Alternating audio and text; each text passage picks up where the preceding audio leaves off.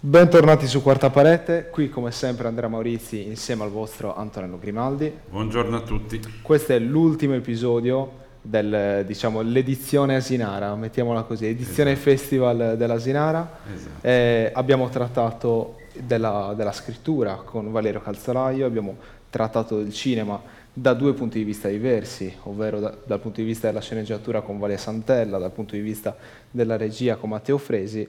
Questa volta invece è il turno della musica e con noi abbiamo Salvatore Canneddu e Antonio Meredo. Vedi, e dici i nomi, io non volevo dirli, vedi, non me li ha detti, porca miseria. I nomi bisogna dirli per forza, se Ora ci no, no, vengono a no. cercare. Sì, Che- questa volta parliamo di musica per la prima volta a quarta parete, giusto? Sì. Perché fino adesso abbiamo toccato... Cioè, in realtà non è la prima volta, c'era stata l'altra intervista che abbiamo fatto, Certo però che è però sempre lo stessa, la, è st- la stessa sempre lo stesso problema tecnico di cui non vogliamo parlare e oggi appunto abbiamo non, come ha detto lui, Antonio e Salvatore, ma abbiamo Bandito e Solo Salvo. Yeah. che hanno tutte le loro cosette su Spotify, quindi insomma sono lanciati, diciamo così, In lanciamento. in lanciamento. Vai Andrea. Allora, innanzitutto tu non mi devi interrompere perché io la stavo dicendo, stavo dicendo Anto- eh, Antonio e tutto, in arte bandito, in arte solo Eh, lo salvo. so, però se hanno il nome d'arte vuol dire che quelli veri non si dicono. Hai ragione, hai ragione, colpa mia. Abbiamo fatto un- già un'intervista con voi due alla Sinara, insieme a Paolo Baldini, insieme a Matteo Muscas e Forlock, eh, che anche lì è andata perduta, era molto bella quell'intervista in sette, eh, ma come si lega il vostro genere musicale? Per Bandito parliamo di indie, per Solo Salvo parliamo di rap, come si lega il vostro genere musicale con la Sinara? Ma io per dare una risposta diversa da quella che magari ti ho dato la- l'ultima volta, mi ricordo che avevo parlato di emozioni e di provare un forte senso di emozione durante l'occasione del live. Ma oltre a questo, secondo me c'è da tutte, da entrambe le parti, nel suo rap, nel mio indie, una voglia di raccontare qualcosa. Eh, si sta cercando di comunicare un'emozione, questa è una bella occasione per farlo, l'incontro con le persone. Quindi penso che siamo accomunati dalla stessa voglia di, Comunicare di qualcosa. comunicarci. Assolutamente. E poi trovarsi in uno scenario del genere, tutte quante le parole, tutto quello che puoi dire prendono una vena poetica diversa. Perché un conto è se te ne parlo in una stanza come questa, un conto è se siamo di fronte all'asinara in questo tramonto gigante, cioè ti arrivano le cose in maniera differente. Quindi rap o indie, la musica in generale, secondo me, in quel contesto là si sposa perfettamente. Ok, allora ovviamente vi farò qualche domanda più, in realtà gli ascoltatori non lo sanno, ma noi ci conosciamo anche fuori dal punto di vista musicale e lavorativo. Dai. Voi siete già venuti alla Sinara l'anno scorso e l'anno scorso era stato un po' un progetto che stavo portando avanti, stavo cercando di convincere i, i miei genitori per farvi venire perché avevo visto che il livello, diciamo l'età, che, l'età media del festival era più o meno sui 50-55, dai. Eh, diversamente giovani. Di- no, no, no, diversamente giovani, non, non mi azzardo a dire vecchi. Eh, alla, la prima volta, la prima edizione che avete fatto, diciamo che non c'era stata molta partecipazione, se non quei dieci amici che sono venuti, che ci hanno fatto il favore di venire. Quest'anno invece c'è stata molta più partecipazione anche dal- da quelle persone lì, dai diversamente giovani. Quindi com'è stato anche rapportarvi no, con, eh, col pubblico quest'anno? Secondo me è stata proprio una questione di registro, cioè alla fine i pezzi erano gli stessi, erano soltanto presentati in maniera un po' diversa, era più digeribile, diciamo. Primo spettacolo, siamo- cioè io ero andato lì con dei beat dietro e stavo rappando come fossi di fronte a un branco di diciottenni, tutti gasati con eh, Marrakesh Tra cui tua madre. tra cui mia madre, a caso. Ma cioè, il target era diverso, invece presentarsi in due, in acustico così, sempre lì all'asinara, ti colpisce in maniera diversa perché, boh, c'è qualcosa che puoi dare senza tutta quell'artificiosità di un impianto che con la chitarra puoi riuscire a dare e si sposa con la natura in maniera che è diversa. Quindi secondo me era quello. Ed è più apprezzabile anche a un pubblico che è più grande, che è abituato a uno spettacolo diverso, cambi di tempo diverso. i versi. Eh, niente, sì, secondo me era quello, proprio l'arrangiamento. Io sono totalmente d'accordo con quello che hai detto. Senti un po', io che sono diversamente giovane, appunto, però sono curioso.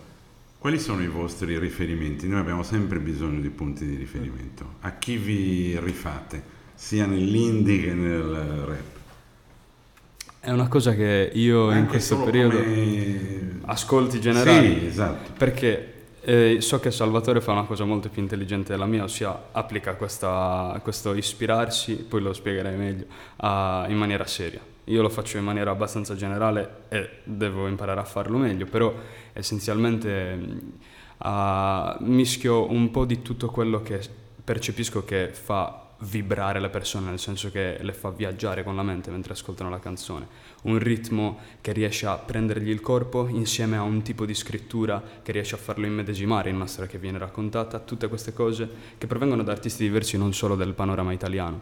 Puoi prendere qualcosa da qualsiasi parte e cerco di mischiarle in questo modo. Ora ultimamente mie- i miei ascolti più, più importanti sono Mannarino, in- unito agli Imagine Dragons che hanno da poco pubblicato un ultimo album bestiale e, e poi ascolto anche un bel po' di musica strumentale. Tutte queste cose poi si uniscono per me.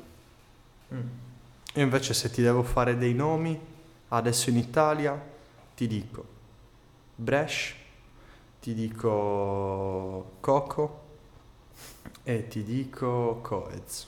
Sì, mettiamoli lì in mezzo. Invece eh, inglesi non lo so, perché a volte ascolto indie, a volte ascolto drill inglese, a volte sgrezzo in americano, proprio quando mi parte il Memphis, quello strano. Però cioè, non è che faccio soltanto musica così. E alla, alla fine tutto quello che ascolti in qualche modo cambia la percezione che hai. Però di riferimento che tipo di sound vorrei avere i primi tre che ti ho detto. In tutto questo c'è Antonello che Coez. No, Coco. no, eh, io sono anziano ma conosco, conosco. Conosci? Ok. Eh, Non approfonditamente, però conosco. Magari del panorama sardo, non lo so se lo potresti conoscere, Daniela Pes. È una cantautrice di Ecco, tempi. no, questa invece non la conosco, pensa. No, Questa- quelli che avete detto prima, tranne Brescia, Brescia non lo conosco. Brescia, Gli altri li conoscevo tutti, testa, Mannarino, eccetera. Conosco un po' di più Calcutta, questi un po' più mainstream, mettiamola così. Li ho insomma. ascoltati tantissimo loro. Eh, appunto. Ma è un'altra curiosità che mi viene, eh, ma a casa ce li avevate i dischi? Cioè, nel senso quelli degli anni 70, tu lo so, perché conosco babbo, zio e zia, quindi lo so benissimo.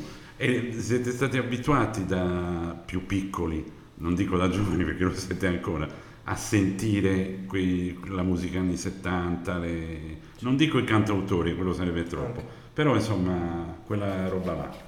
Io sono stato influenzato a sentire proprio i cantautori, Ah, particolarmente Guccini e De André. Babbo ha pure un libro eh, in cui ci sono tutte le canzoni di André con gli accordi sopra, quindi per me quello è materiale d'oro. Cioè, che prendo la chitarra e suono Tipo il Santo Questo un po' mi conforta perché vuol dire che anche la nostra generazione qualcosa ha trasmesso, insomma. Ma c'è qualcosa di alcune canzoni di quel tempo che non- è difficilissimo da raggiungere anche adesso volendo.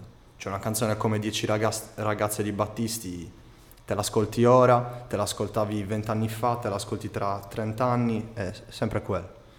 Che è una roba che si dimentica spesso perché se fai musica con in testa il voler spaccare per sei mesi, è difficile che tra tre anni la riascolti e ha lo stesso sapore. È proprio era forse un- una roba dell'approccio che avevano, che ora è perso. Beh, Ci devo dire che qualcosa. secondo me ha contribuito molto anche il rito che facevamo noi in questi ultimi due anni, che forse tu Anto non lo sai, ma venivano lui, quel soggetto lì di Salvatore, a volte anche Antonio è venuto e ci ascoltavamo i vinili In casa. Eh, in casa, nello eh, studio che abbiamo in dei- casa. Dei suoi familiari, figurati se non so dei tuoi. E quindi diciamo che Certo. anche lì era stato emozionante. Non- ovviamente il- lo sfondo non sto a descriverlo, dico solamente che stavamo ascoltando vinili, Si censura. poi le nostre condizioni non si, non si descrivono, eh, quindi secondo me anche quello ha contribuito. E in tutto ciò devo dire che riavervi, anche io ovviamente continuo a parlare della Sinara perché queste puntate che abbiamo fatto sono riferite alla Sinara. Sono dei rifacimenti, no? è la parte, Esatto. la parte 2 Esatto. delle interviste che abbiamo fatto di tutti, di tutti voi. E veramente riavervi insieme eh, in questa chiave anche acustica rispetto all'anno scorso dove ci siamo improvvisati, io mi sono improvvisato DJ di Salvatore, quindi vabbè, premevo solamente il tasto per, per cambiare canzone, però eh, rivedervi all'Asinara con la partecipazione di quel pubblico lì, eh, in quell'ambiente lì, con persone molto importanti che eh, hanno partecipato al festival, con tutti quegli amici, quei, quei ragazzi che sono venuti a- ad ascoltarvi, è stata veramente un'esperienza che, che penso mi ricorderò per tutta la vita e per questo vi Blessed. ringrazio. Grazie. Però così siamo troppo buoni. Allora adesso, siccome io sono Adesso il ci com- cattivo della coppia, no, vi faccio una domanda cattivissima che mi atti- attirerà gli insulti degli ascoltatori, eccetera, eccetera. Ma non c'è il rischio, attenti, eh, che questa la sparo grossa, Benji e Fede. Questa me Eh, la detto ricordo. che era grossa. Questa me la ricordo che l'avevi già detta. Vedi, il problema è che Benji e Fede non si scrivono i testi nessuno dei due e noi li scriviamo in due. Quindi è già diverso da quello. Eh, infatti è una bellissima risposta, era provocatore, no? Poi- dammene una anche tu.